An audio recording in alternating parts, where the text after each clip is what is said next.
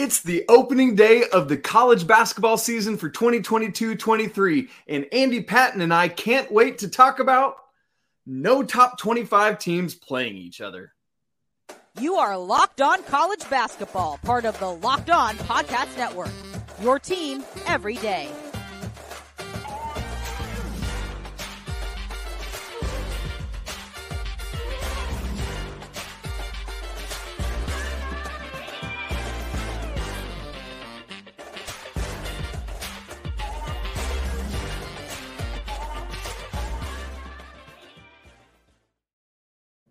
What is up? Welcome to the first episode of the Locked On College Basketball Podcast, a five times per week national college hoops show, part of the Locked On Podcast Network. I'm your host, Andy Patton, joined by co host Isaac Schade. Today's episode is also brought to you by LinkedIn. LinkedIn Jobs helps you find the qualified candidates that you want to talk to faster. Post your job for free at linkedin.com slash locked on college. That's linkedin.com slash locked on college to post your job for free. Terms and conditions apply. Isaac Schade, we are so excited to be here, to be talking college hoops. We got a day of first games. I was going to say a great day of college basketball games. we have a day. It's a day. There's a lot of college basketball being played, and that is fantastic. Nobody is not excited about the return of college basketball, but there's 25 AP top teams and none of them are really playing any good games. What do you think about this? Yeah, Andy, this is this is wackadoodle, right? Like college basketball starts right on the like the latter third of the college football season and so we're mm-hmm. fighting for eyeballs. Yeah. Um and so it's like, man, we need to have great matchups. And mm-hmm. and so what we've been saying leading up is that there's no good games on opening day. But I, th- mm-hmm. I think there's going to be good games. So I, yeah. what I've been trying to say is there's no marquee matchups is the way I've been putting it. Like you said, none of these AP preseason top 25 teams play each other. So I, w- I just went in and I was like, let me see who they are playing. Mm-hmm. So, Andy, what I did is I went into KenPom's preseason rankings, which listen, it's it's nothing's perfect, but it is a helpful barometer for sure. us. And so I looked who are each of these 25 AP top 25 teams playing. The average rank of their opponents is 250th in the nation absolutely awful, right? The worst ranked opponent is Baylor uh, is playing Mississippi Valley State, who's 361st in the Ken KenPom rankings. And oh, by the way, Andy Patton, how many Division 1 teams are there in college basketball? 362 three three right? so baylor is playing the third worst team in college yeah. basketball yeah. the the highest or the best ranked team that a top 25 team is playing is auburn against george mason george mason is 104th in the preseason KenPom rankings. So, what does that mean? No AP preseason top 25 team is playing a team in the top 100 in the nation. That is boring and awful. In fact, 24 of the 25 teams are playing a team ranked outside the top 150. There's mm-hmm. eight games against teams in the 100s, nine games against teams in the 200s, and eight games against three teams in the 300s, five of which are outside of 350. This is not what we need to start the college basketball season with a bang. Oh, and by the way, here's one other thing on it, Andy. Every single one of these games is played at home. None of them are even going on the road. So the question for us becomes then, Andy, and, and I want to throw this to you. Mm-hmm. How do we get eyeballs on college basketball to start the season? Yeah, it's always going to be such a tough question. I mean, I understand why teams schedule this way. It's not one of those things where it's like we just demand teams change the way they schedule. Well, there needs to be more to it than that because every team wants to have their first game be against an opponent that they feel comfortable playing against they don't think is a threat for them to go 0 and 1 to start the season. Uh, and and you kind of understand why you know Gonzaga's playing North Florida or why Baylor's playing Mississippi Valley State or you know whomever it may be. It does make sense but that's that's the problem.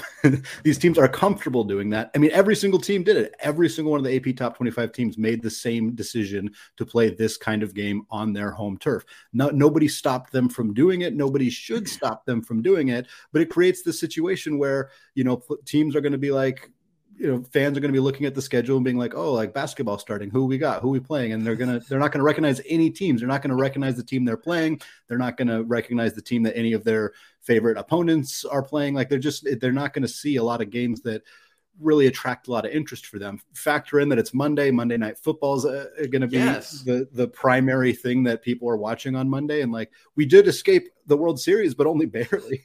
barely and that's just because the, the Astros Series. came back and knocked off the exactly, Yeah, exactly. So there are some things that can be done. I, you can't legislate that teams are you know have to play teams at a certain rating that's just that's chaotic and doesn't really work. How would you determine the rankings? Like there, there's a lot of messiness with that. You can dictate what day the season starts. Starting on monday night football is probably not a great idea. Whether it's a, a tuesday start whether it's even a friday start. Friday's not great obviously just not a great sporting day but like, look at the look that. at the games that are happening on Friday. Of course, Gonzaga, Michigan State is the big one, but there's a lot of other really big games that are happening this Friday. Like, do you just bump the start date a few days and try to do something like that? It's a tough situation. I, I understand why teams don't want to go, you know, start their season with a playing a team that they might lose to, but at the same time, you got to find a way to get people to watch these first couple games and, and be interested in the season starting on day one. And right now, that's just not happening. Yeah, and like like you said, one of the things like college football, you can't lose a regular season game or you're basically out of the CFP. Right. College basketball, you're playing 30 plus games. It's uh-huh. not a big deal to mm-hmm. lose to another highly ranked opponent. Like mm-hmm. that's why I love the Champions Classic. And I know we'll talk yeah. about that some here in a minute. But mm-hmm. when highly ranked, if if two top five teams in the nation are playing each other, yes, one will lose but ultimately it's not that big a deal. And so yeah. I, I, love what you're talking about there. Like start on a Tuesday night, which is what mm-hmm. has happened a lot in the past, or yeah. even Friday, right? Like yeah. later in the season, you can um, come back around and get rid of Fridays. But yeah, while college football's still going on and Friday right. is empty and blank, dude, let let's just find a niche where college mm-hmm. basketball can own a night. The NFL owns Monday night. Don't yep. try to take it away from them by starting today what I would love to see too, like we can't legislate teams play certain teams. I understand that that's not going to be something that the NCAA is going to push for or that really makes sense. But I would love to see ways where some marquee Power Five programs play some some up and coming talented mid major teams. That I think would be fantastic. And a big part of that is because these mid major programs really, really have a hard time scheduling at the level that they want to play at.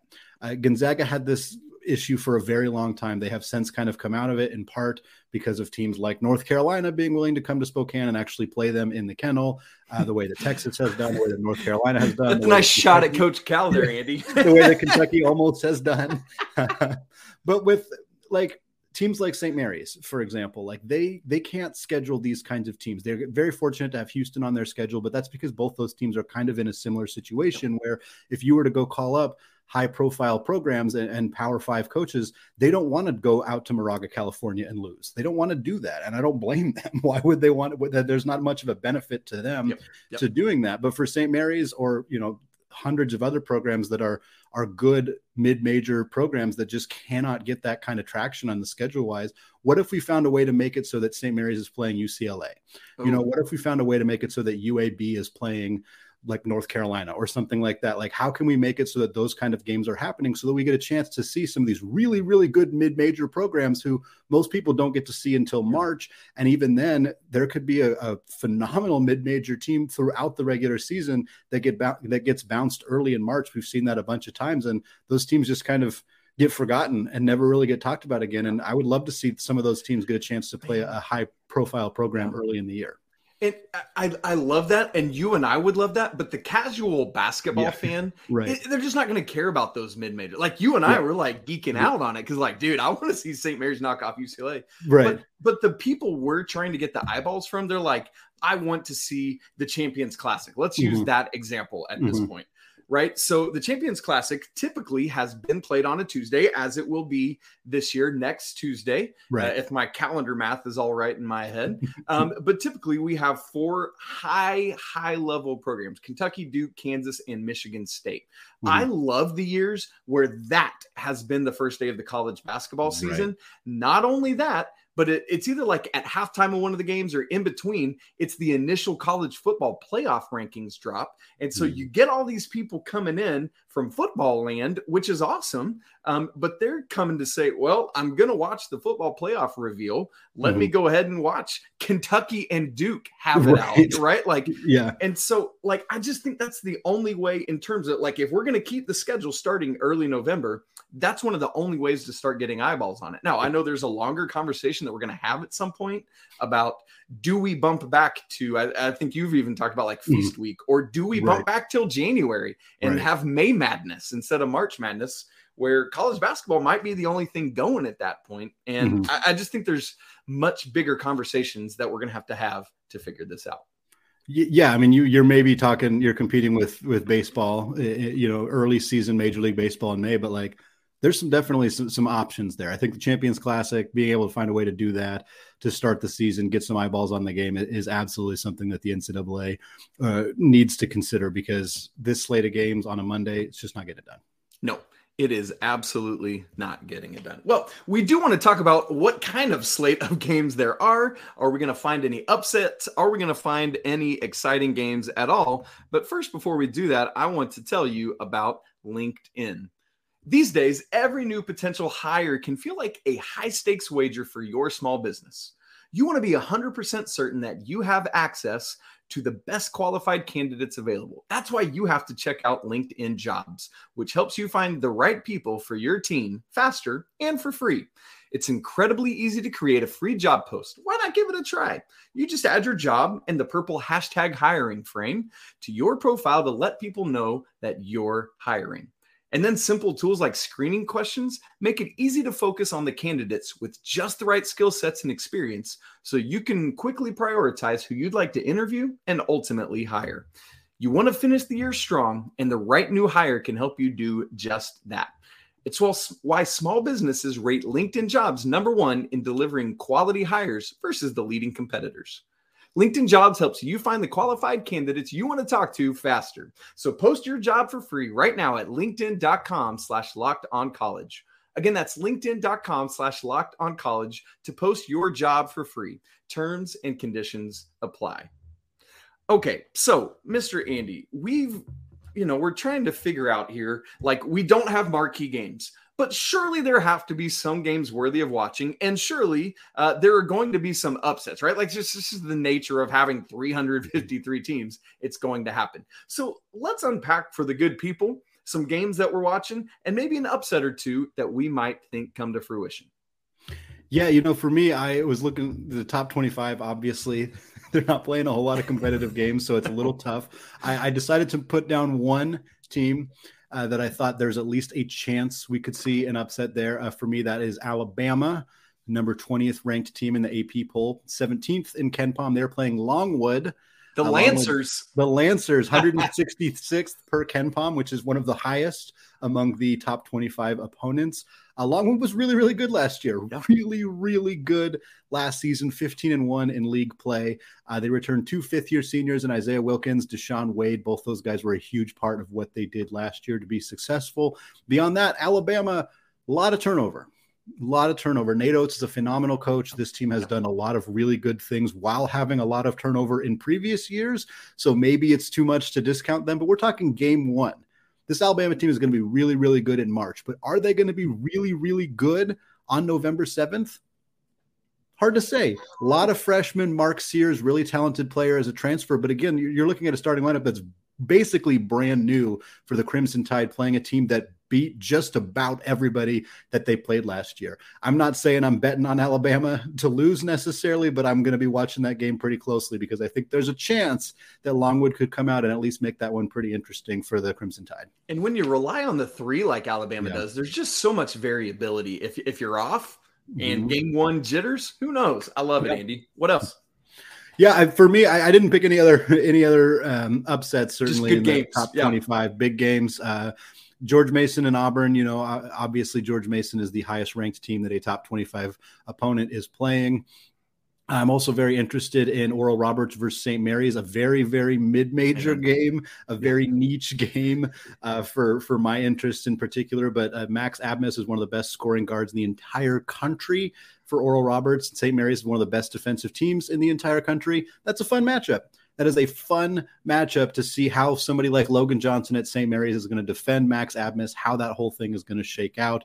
And um, then, of course, you have Memphis and Vanderbilt, which is one of the more exciting in terms of just marquee two marquee opponents playing each other. Obviously, it's a Power Five program versus a really, really good program in Memphis.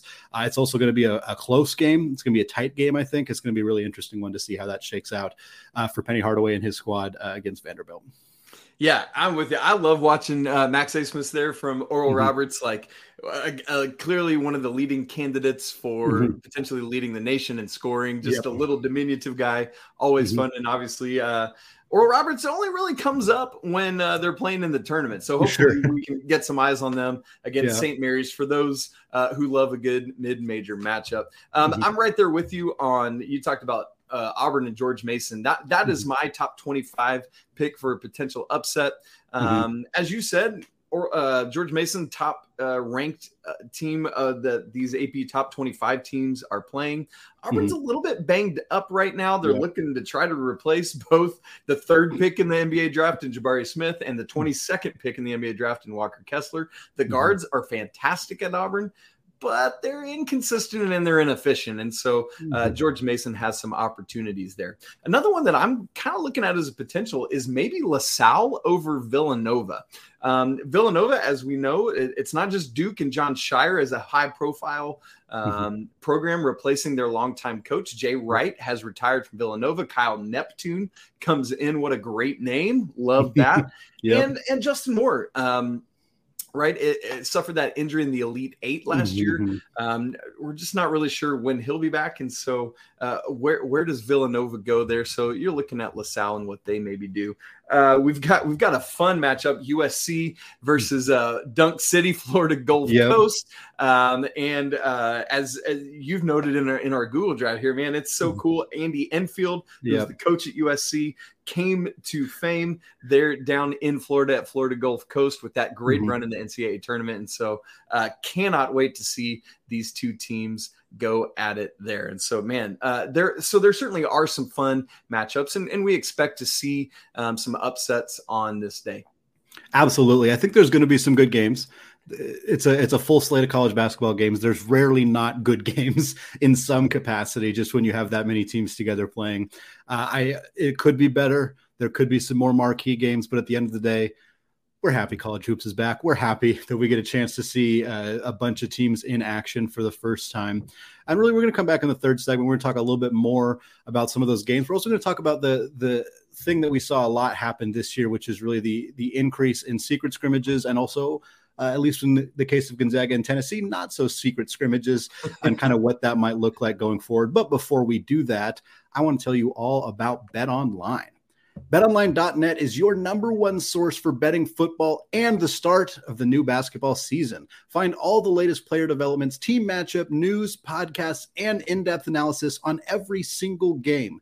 And as always, BetOnline remains your continued source for all your sports wagering information with live betting and up to the minute scores for every single sport out there. The fastest and easiest way to check in on all your favorite games and events, including MMA, boxing, and golf. Head to the website today or use your mobile device to learn more about all the trends and action. Bet online, where the game starts. All right, Isaac, segment three here. We're talking exhibition games. We're talking about a potential kind of solution to the problem yeah. we were discussing in the first two segments. I don't know that it is a full on replacement That's right. for that type of situation, but uh, certainly Gonzaga and Tennessee uh, had their pay per view scrimmage game that was televised, that was public for anybody to watch, provided they were willing to spend $10 on an exhibition game, which not everybody was willing to do, understandably. Uh, we've seen a lot of great teams play each other in secret scrimmages. We know Duke and Houston played each other in that situation. I'm curious, kind of your thoughts on these scrimmages in general, and also if there's maybe an avenue towards using them to maybe get some more eyeballs on college basketball to start the season.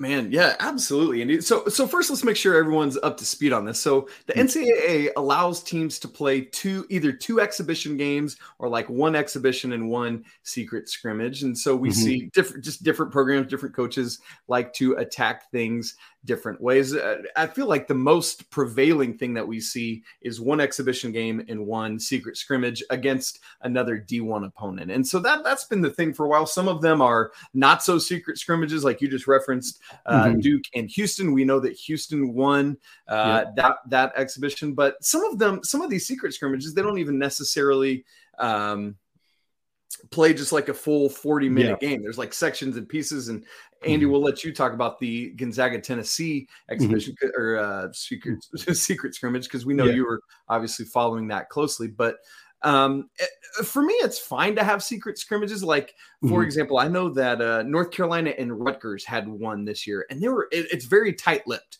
Like, yeah. no one is allowed to talk about it, and that's what I detest. Is like it just there's no point in it to me, right? Mm-hmm. You're at the point in the season where you're a week, maybe two weeks away from mm-hmm. everyone seeing what you got. Why try to hide it yeah. at that point? And so, um, like to me, I love what Gonzaga and Tennessee did. Mm-hmm. I think it is fantastic for the brand of college basketball. I think it serves as as a great lead up, especially when it's two like since we don't have any top 25 teams playing each other today we mm-hmm. had that in tennessee and gonzaga not that long ago which yep. um you know you've got two of the top I, I, think Tennessee is a top 10 team in the nation. Yeah. I think they're I think they're actually ranked 11th. They're 11th, maybe. yeah. Yeah, and uh, like to me this is two top 10 teams yeah. this season playing one another. Um and if, if that's not the only solution, I think it's a great one. I think it's a great way to infuse money by getting this hmm. pay per view into it mm-hmm. and um, get people just watching. And again, doing it on a night that doesn't compete with college football or NFL stuff. Those yeah. are the types of things we need to be able to see. And the, the Gonzaga Tennessee thing, like like yeah, the pay per view element is probably not the it, it's definitely not the way to get as many eyeballs as possible on the no. game. Obviously, that is not was not and is not the intended goal in that situation. But it's worth pointing out that a the product was really good for anybody who did watch the Gonzaga Tennessee game. the The video quality was excellent. Uh, there was no, you know, it didn't cut out or anything like that. There's no weird camera angles or hot mics or anything like that. It was a really, really clean, nice, consistent product. It worked exceptionally well. And then the actual gameplay and then the way that the coaches interacted was was fantastic. It's uh, unusual for Mark Few in particular because he's not typically very open in these situations, but we had like in-game conversations where Fran Fraschilla was going down to the sideline and he talked to Rick Barnes, he talked to Mark Few while the game was happening. Both coaches were only half paying attention to what Fran was saying to them, but that's fine. That's fine. that made it more entertaining that Fran would ask a question and then Rick would wait like 6 seconds to respond because he was waiting for a play to develop and it, it was perfect. It was it was fantastic to see these two guys who've been friends for a long time, both obviously extraordinarily talented head coaches uh, going at each other. And, and I think we saw the exact benefits for the game of college basketball, but we also saw why some coaches don't want to do this. Yeah. Gonzaga yeah. got spanked in the second half of this game. They were up by four at halftime. They lost by 19 points.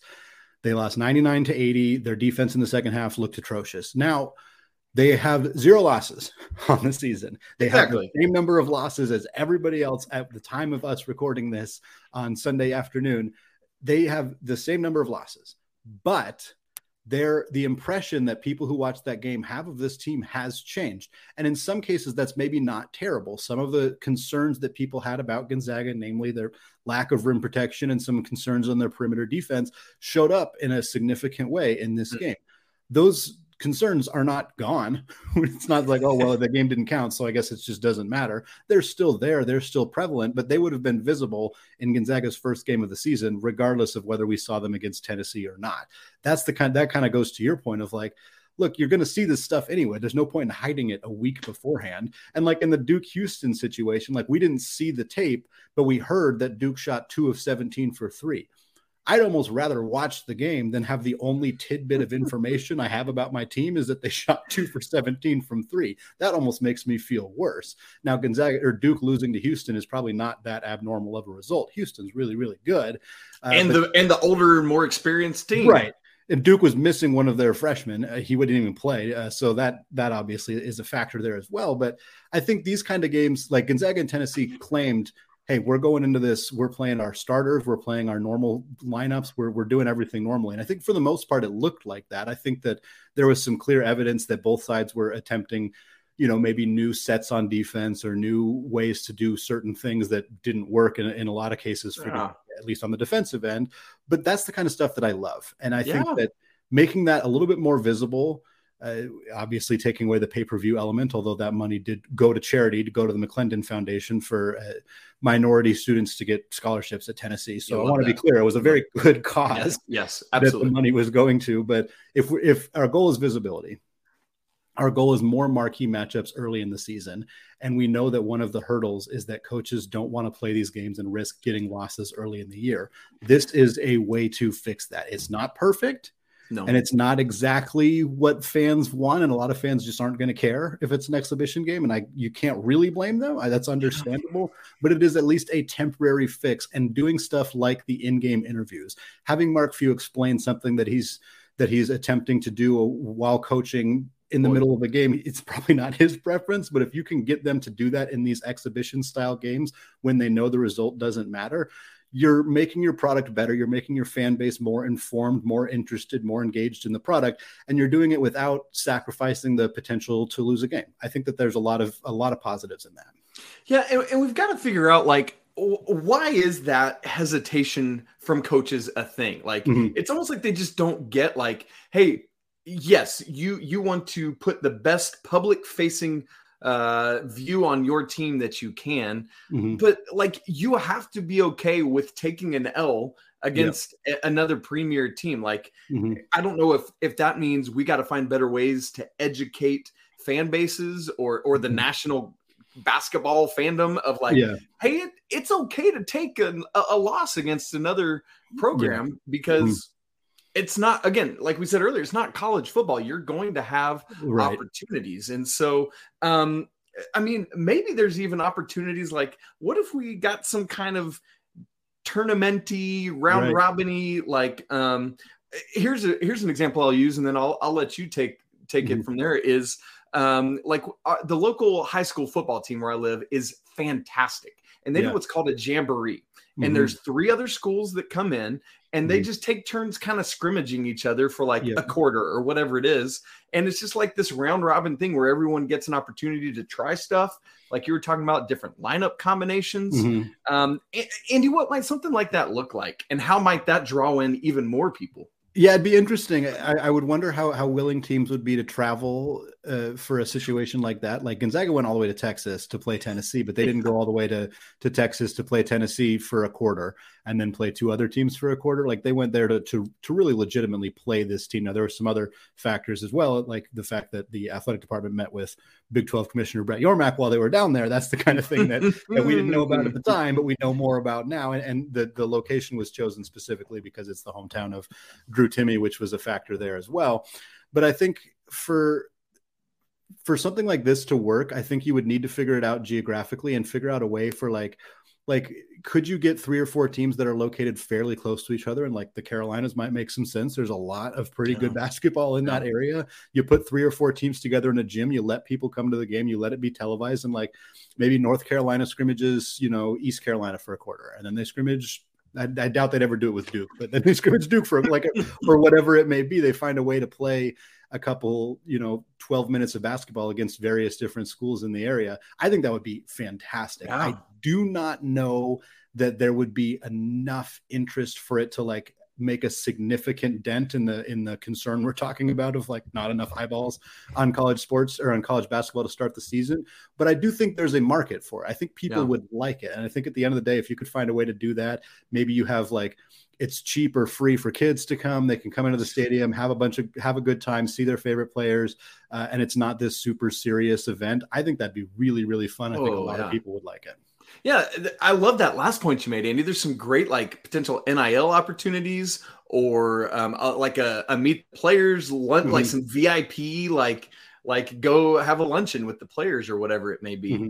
I, I, think to bottom line this whole last conversation we're having, what mm-hmm. Gonzaga in Tennessee did mm-hmm. is at the very least a stepping stone to better early season opportunities to get more eyeballs on the brand of college basketball.